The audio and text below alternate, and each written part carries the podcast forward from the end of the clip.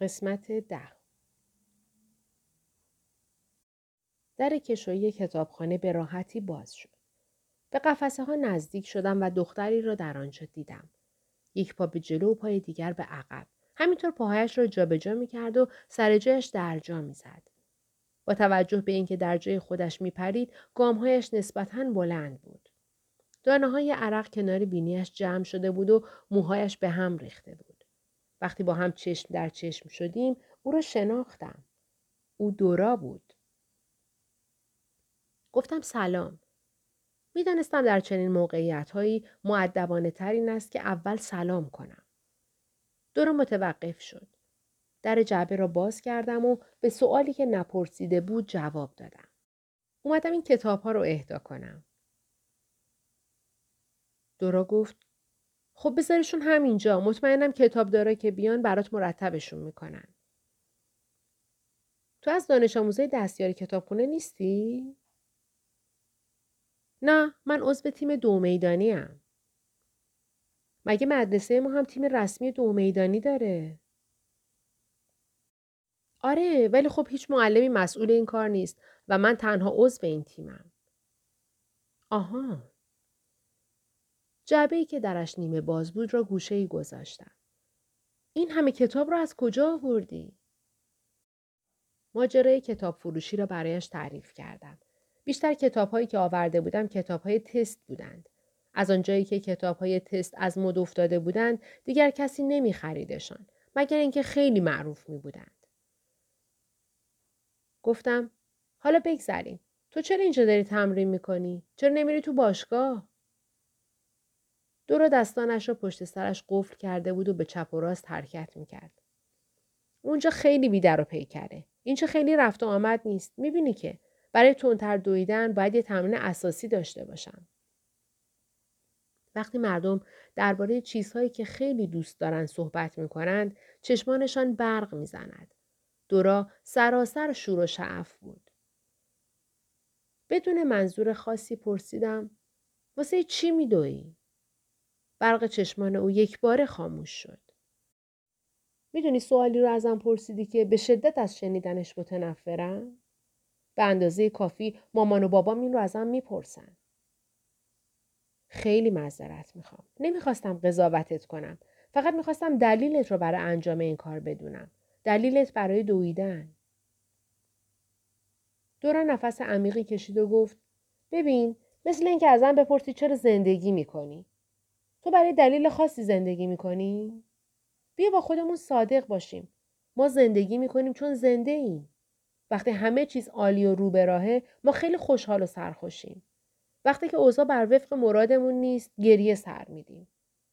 دویدن هم همینطوره. من وقتی برنده میشم خیلی خوشحال میشم و وقتی میبازم ناراحت. وقتی که فکر می‌کنم به هدفم نرسیدم خودم رو سرزنش می‌کنم یا از شروع کردن راهی که اومدم پشیمون میشم اما همچنان میدوم. فقط به همین دلیل. درست مثل زندگی رو زندگی کردن. همین. دورا که حرفایش را با آرامش شروع کرده بود حالا کم کم صدایش شبیه فریاد شده بود. سرم را تکان دادم تا او را آرام کنم. خانوادت با این حرفا قانع شدن؟ نه فقط به هم میخندن. میگن آخه دویدن بیفایده است. وقتی هم که بزرگ شدی به هیچ دردت نمی‌خوره. تنها فایدهش اینه که وقتایی که عجله داری تا قبل از قرمز شدن چراغ از خیابون رد بشی می‌تونی سریع بدوی. خنده داره نه؟ به هم میگن تو که یوسین بولت نیستی. واسه چی خودتو با دویدن اذیت می‌کنی؟ گوشه های لب دورا به سمت پایین آمده بود. پدر و مادرت ازت می‌خوان پی چه کاری بری؟ نمی‌دونم. قبلا به هم می‌گفتن اگه خیلی عشق قهرمانی داری برو گلف بازی کن. لااقلش اینه که ورزش پولسازیه. اما حالا همین رو هم نمیگن. فقط میگن مایه سرفکندگیشون نشم. تولد من انتخاب اونا بوده. اما این دلیل نمیشه من برم دنبال نقشه هایی که اونا برام کشیدن. اونام دائم می‌زنن تو سرم که یه روزی پشیمون میشی. اما حتی اگه پشیمون بشم خوشحالم که لاقل دنبال انتخاب خودم رفتم. من فکر می‌کنم دارم دینم رو به اسمم ادا می‌کنم. اونا اسم من رو دورا گذاشتن. پس منم باید یه دورا باشم. یه شیفته. دورا لبخندی زد. انگار بعد از این آسمان و ریسمان بافتنهایش حس خوبی داشته باشد. وقتی داشتم از کتابخانه بیرون می‌رفتم از من پرسید کتاب فروشیم کجاست. وقتی آدرس آنجا را به او دادم پرسیدم چرا می‌خواهد بداند.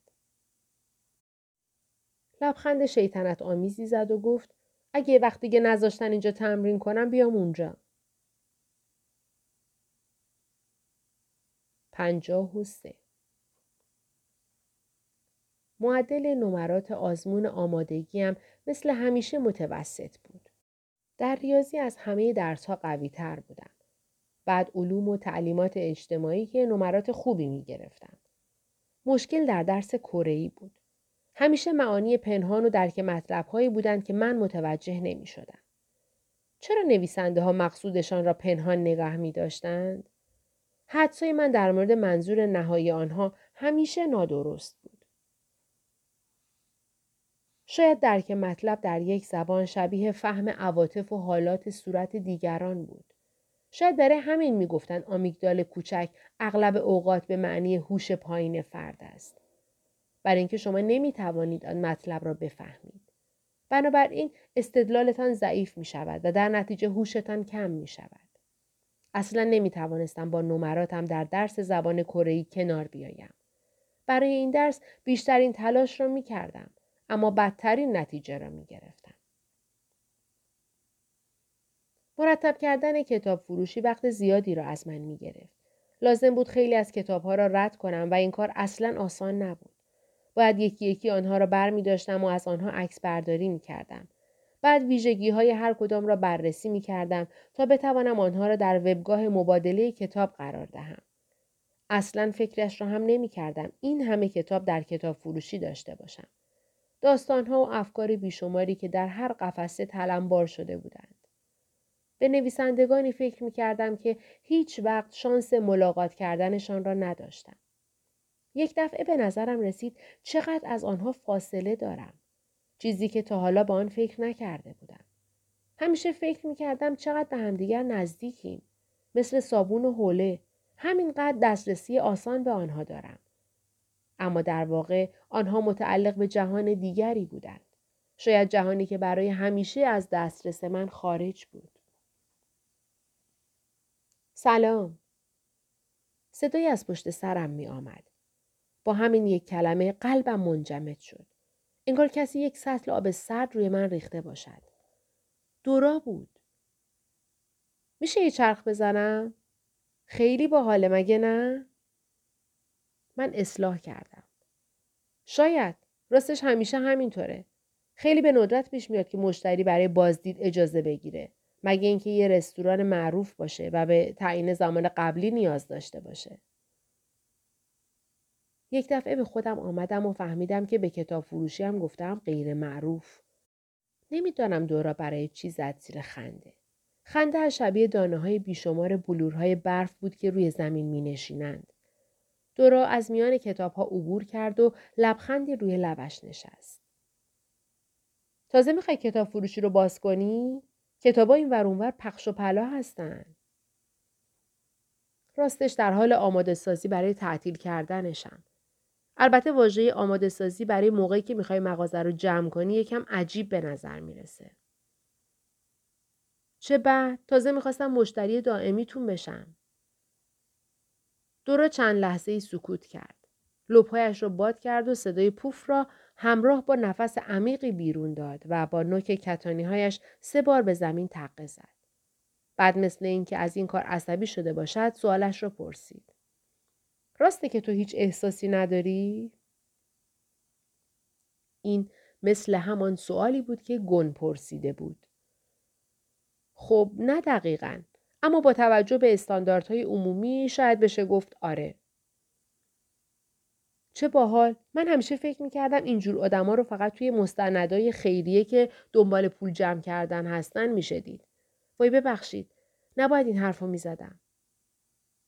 نه اشکالی نداره بهش فکر نکن. دورا نفس عمیقی کشید. می‌دونی اون روز که ازم پرسیدی چرا میدوم خیلی حس بدی پیدا کردم که اونطور بهت پریدم. الانم اومدم ازت معذرت خواهی کنم. آخه غیر از پدر و مادرم تو تنها کسی بودی که این سوال رو ازم پرسیدی. اوه. حالا منم می‌خوام ازت یه چیزی بپرسم.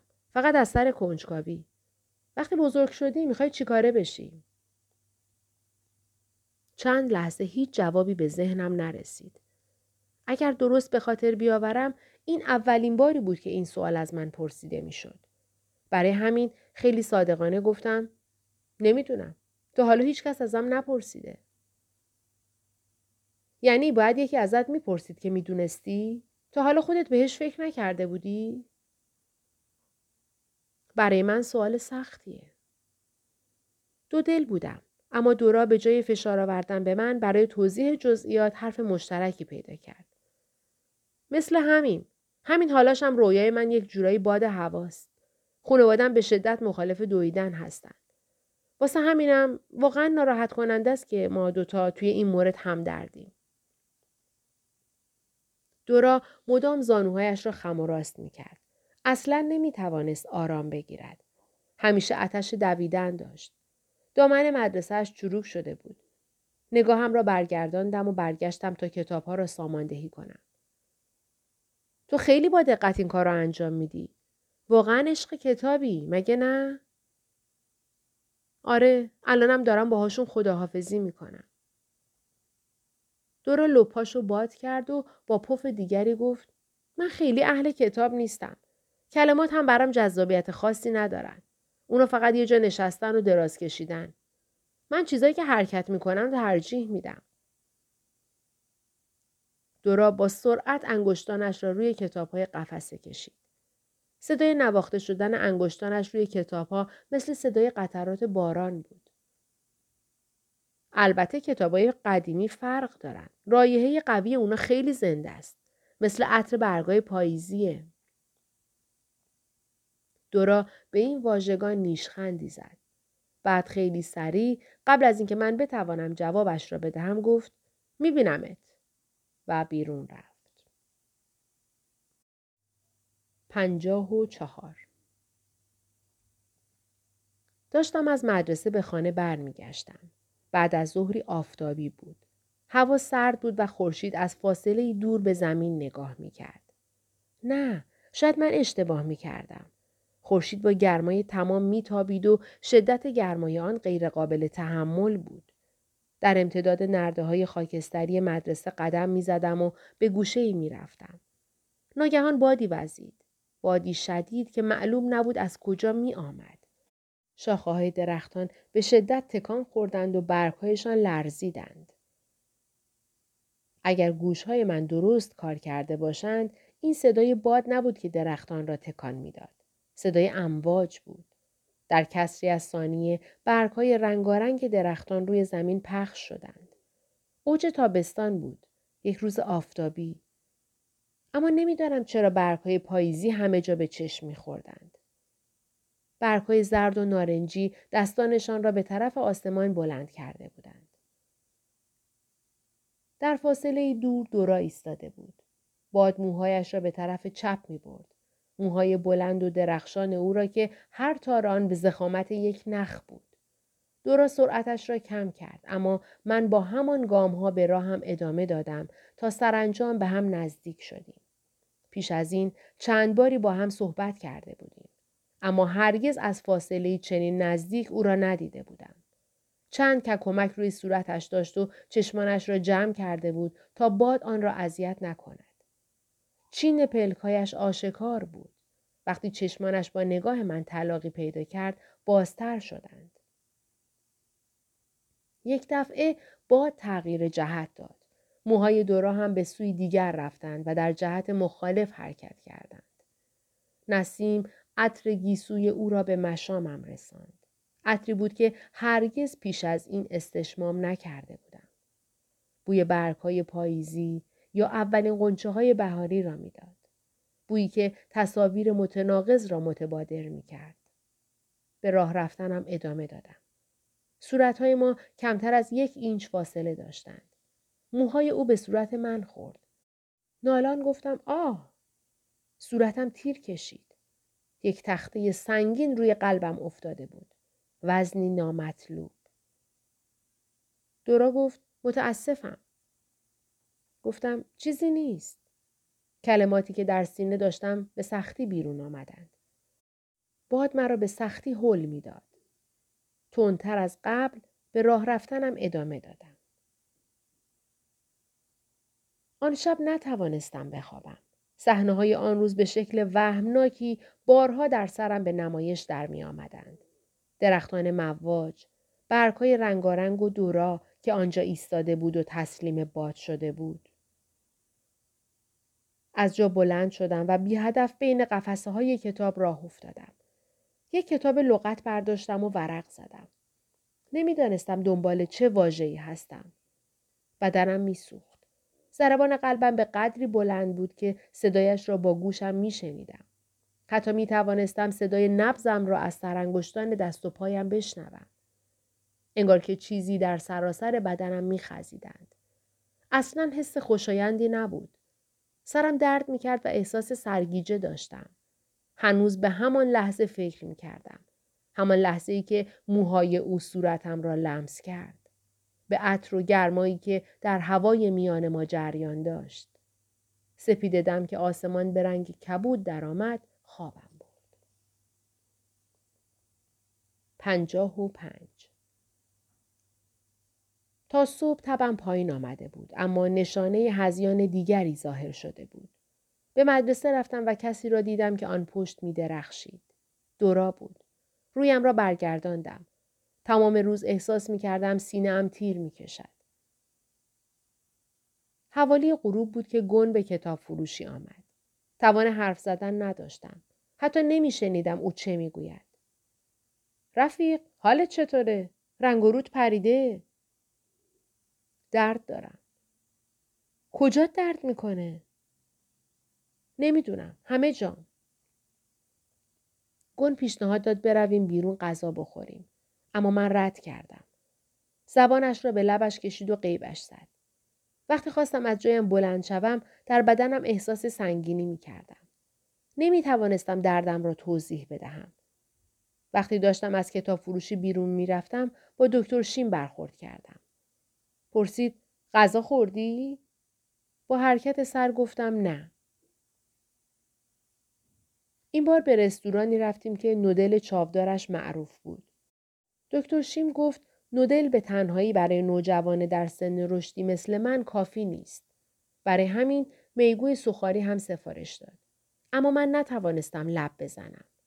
در همین حین که دکتر شیم به آرامی نودلش را سر می کشید، درباره تمام تغییرات عجیبی که در بدنم در حال رخ دادن بود با او صحبت کردم. حرف زیادی برای گفتن نبود. اما چون من زیادی طولش دادم دو برابر حد لازم زمان برد. بالاخره توانستم تمامش کنم. فکر کنم سرما خوردم. یک قرص سرماخوردگی خوردم. دکتر شیم عینکش را صاف کرد. چشمانش روی پاهای لرزان من ثابت مانده بود. خب به نظرم باید جزئیات بیشتری به هم بگی. پرسیدم جزئیات بیشتر منظورتون چیه؟ دکتر شیم لبخندی زد. خب فقط فکر کردم شاید این وسط یه چیزای جا مونده باشن که نتونی دقیقا توضیحشون بدی. چطوره که یه بار دیگه جزئیات رو مرور کنی؟ اولین بار کی متوجه نشونه هایی که میگی شدی؟ چشمانم را باریک کردم و سعی کردم به یاد بیاورم همه چیز چطور شروع شد. اول باد اومد. باد؟ دکتر شیم چشمانش را باریک کرد تا حالت صورت من را با دقت ببیند. خب توضیحش سخته. حوصله دارین تعریف کنم؟ البته. نفس عمیقی کشیدم و سعی کردم همه حوادث آن روز را تا جای ممکن با جزئیات به خاطر بیاورم. بعد با صدای رسا داستانی را که نسبتاً کسل کننده و خشک بود تعریف کردم. اینکه باد آمد و برگها ریختند و وقتی که موهایش به گونه های من برخورد کرد احساس کردم چیزی در قلبم فشرده شد. داستان من هیچ پیش زمینه ای نداشت و حتی برای یک گفتگوی کوتاه موضوعیت خاصی نداشت. همینطور که داشتم به آسمان و ریسمان بافتنم ادامه می‌دادم متوجه شدم صورت دکتر شیم گشوده تر شد و وقتی حرفایم تمام شد لبخند پهنی روی صورتش نشست. او دستش را به سمت من آورد و من هم به صورت خودکار دستم را جلو بردم. دکتر شیم خیلی محکم با من دست داد. با حالتی بشاش گفت تبریک میگم. تو داری بزرگ میشی. اتفاق خیلی خوبیه. بعد ادامه داد. تو از اول امسال تا حالا چقدر قد کشیدی؟ تقریبا نه سانت. می‌بینی؟ این رشد توی این مدت فوقالعاده است. شک ندارم که مغزتم تغییر زیادی کرده. اگر من جراح مغز و اعصاب بودم می‌گفتم یه اسکن MRI بگیری تا پیشرفت مغزت رو بررسی کنم. سرم را تکان دادم. خاطره خوبی از تصویر برداری های مغزی نداشتم. هیچ تصمیمی برای این یکی ندارم. می‌خوام تا زمانی که آمیگدالم به اندازه کافی بزرگ بشه صبر کنم. راستش اصلا نمی‌دونم چیزی برای جشن گرفتن وجود داره یا نه. این ناراحت کننده است. خواب کافی هم نداشتم. این اتفاقات وقتی میفتن که تو روی کسی کراش داشته باشی. شما فکر می‌کنی من روی دورا کراش داشتم؟ دکتر شیم که همچنان لبخند می‌زد گفت خب اینو فقط قلبت می‌دونه. منظورتون مغزمه دیگه نه قلبم. ما کارایی رو که مغزمون دستور میده انجام میدیم. از نظر فنی آره اما خب این از اون کارایی که قلبمون اختیار دارشه. همانطور که دکتر شیم گفت من کم کم تغییر می کردم. سوالهای بیشتری داشتم. اما دیگر مثل قبل همه آنها را با دکتر شیم در میان نمی گذاشتم. نامفهوم حرف می زدم و حتی سر سوالهای ساده زبانم بند می آمد. شروع کردم به خط خطی کردن. شاید ذهن و افکارم مرتب شود. گاهی بدون اینکه جمله‌ای بنویسم کلمات مشابهی را بارها و بارها تکرار می کردم. وقتی متوجه می شدم چه چیزهایی نوشتم فورا کاغذ را مچاله می کردم یا از جای خودم می پریدم. علائم آزاردهنده من همچنان ادامه داشت. نه، در واقع هر روز بدتر می شد. شقیقه هایم با تصور دورا به تپش می افتاد و گوشهایم وقتی صدای او را از میان هم همه مردم می شنید تیز می شد. احساس می کردم بدنم از ذهنم پیشی گرفته. مثل اینکه در تابستان پالتوی غیر ضروری آزاردهنده پوشیده باشم. می‌خواستم به هر قیمتی شده آن را در بیاورم. ای کاش می توانستم. پنجاه و شش دورا گاهی اوقات به کتاب فروشی می آمد. البته زمانبندی مشخصی نداشت. گاهی اوقات آخر هفته سر می‌زد و گاهی هم در طول هفته. اما همیشه حول و زمان آمدنش ستون فقراتم شروع به تیر کشیدن می کرد. درست مثل حیوانی که به صورت غریزی زلزله قریب الوقوعی را احساس می کند یا کرمی که قبل از طوفان از زیر زمین بیرون می آید. هر وقت در بدنم احساس خارش می کردم از کتاب فروشی بیرون می زدم و همین موقع بود که سر و کلش از دور پیدا می شد. آن وقت من هم انگار که چیز بدیوم دیده باشم برمیگشتم داخل کتاب فروشی و طوری که انگار هیچ اتفاقی نیفتاده است مشغول کارم می شدم. دورو گفت که در جمع کردن کتاب ها به من کمک می کند. اما همین که چشمش به یکی از کتاب های مورد علاقهش می افتاد می نشست و برای مدتی طولانی مشغول خواندن یک صفحه از کتاب می شد. او به دانشنامه های حیوانات، حشرات و طبیعت مند بود. دورا در هر چیزی زیبایی را کشف می کرد.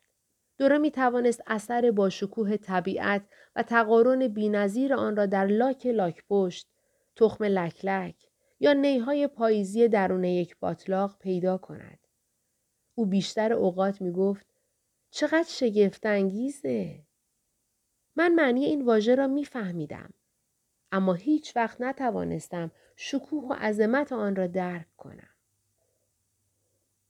همینطور که پاییز از راه می رسید و کتاب ها انبار می شدند، من و دورا درباره فضای گیاهان و طبیعت و اینکه چقدر این جهان بزرگ است و گلهایی وجود دارند که با ذوب کردن حشرات آنها را میبلند و چطور بعضی از ماهی ها خلاف جهت آب شنا می کنند با هم صحبت می کردیم. یک بار که دورا یک کتاب رنگامیزی کودکانه روی پاهایش باز بود گفت می‌دونی چیه؟ ما تصور می‌کنیم همه دایناسورا غول پیکرند. اما بعضیشون که به کامپسوناتوس معروفن قد یک کنترباس بودن. به نظرم خیلی باید گوگولی بوده باشن. گفتم من وقتی کوچولو بودم همش این کتاب رو میخوندم. یعنی مامان برام میخوندش. یادت میاد مامانت برات میخوندش؟ سرم را تکان دادم. هیپسیلوفتون ها به اندازه وان حمام بودند. میکروسراتوس ها قد طول سگ بودند. قد میکروپاکیس ها حدود 19 اینچ بود و موساروس ها به کوچکی خرس های تدی بودند. همه این اسامی عجیب و اندازه ها را به خوبی به یاد می آوردم. گوشه لبهای دورا به طرف بالا رفت. دورا پرسید زیاد میری ملاقات مامانت؟ آره هر روز. یک لحظه مکس کرد. منم می‌تونم باهات بیام؟ بدون اینکه فکر کنم از دهنم پرید. آره حتما. یک دایناسور عروسکی کنار پنجره تخت مامان در بخش بیمارستان بود. دورا آن را از سر راه خریده بود. تا حالا کسی را با خودم به بیمارستان نیاورده بودم. دکتر شیم بیشتر اوقات به مامان سر می‌زد اما تا حالا هیچ وقت دوتایی با هم به ملاقات مامان نرفته بودیم. دورا خم شد. لبخندی زد و با احتیاط دستای مامان را در دستایش گرفت و آنها را نوازش داد. سلام خانم سئون. من دورا هستم. دوست یونجی. چقدر شما خوشگلین.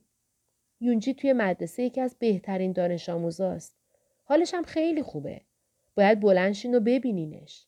مطمئنم که خیلی زود از جاتون بلند میشین. بعد کمی عقب رفت. لبخندش کمی محو شده بود. آرام در گوشم گفت حالا نوبت توه. چی؟ همون کاری رو بکن که من الان انجام دادم.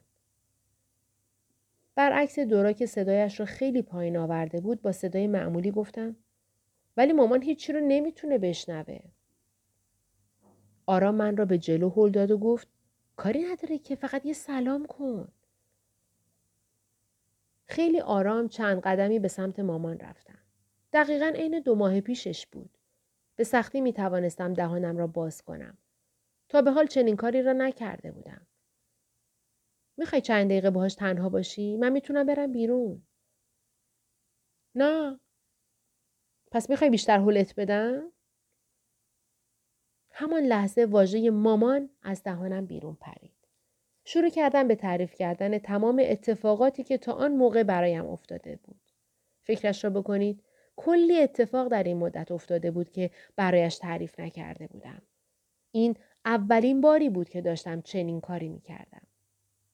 کم کم دهانم باز شد و همه ماجراها را برایش تعریف کردم. از اینکه مامانی از دنیا رفته است و من تنها شده ام. اینکه دبیرستانی شده ام.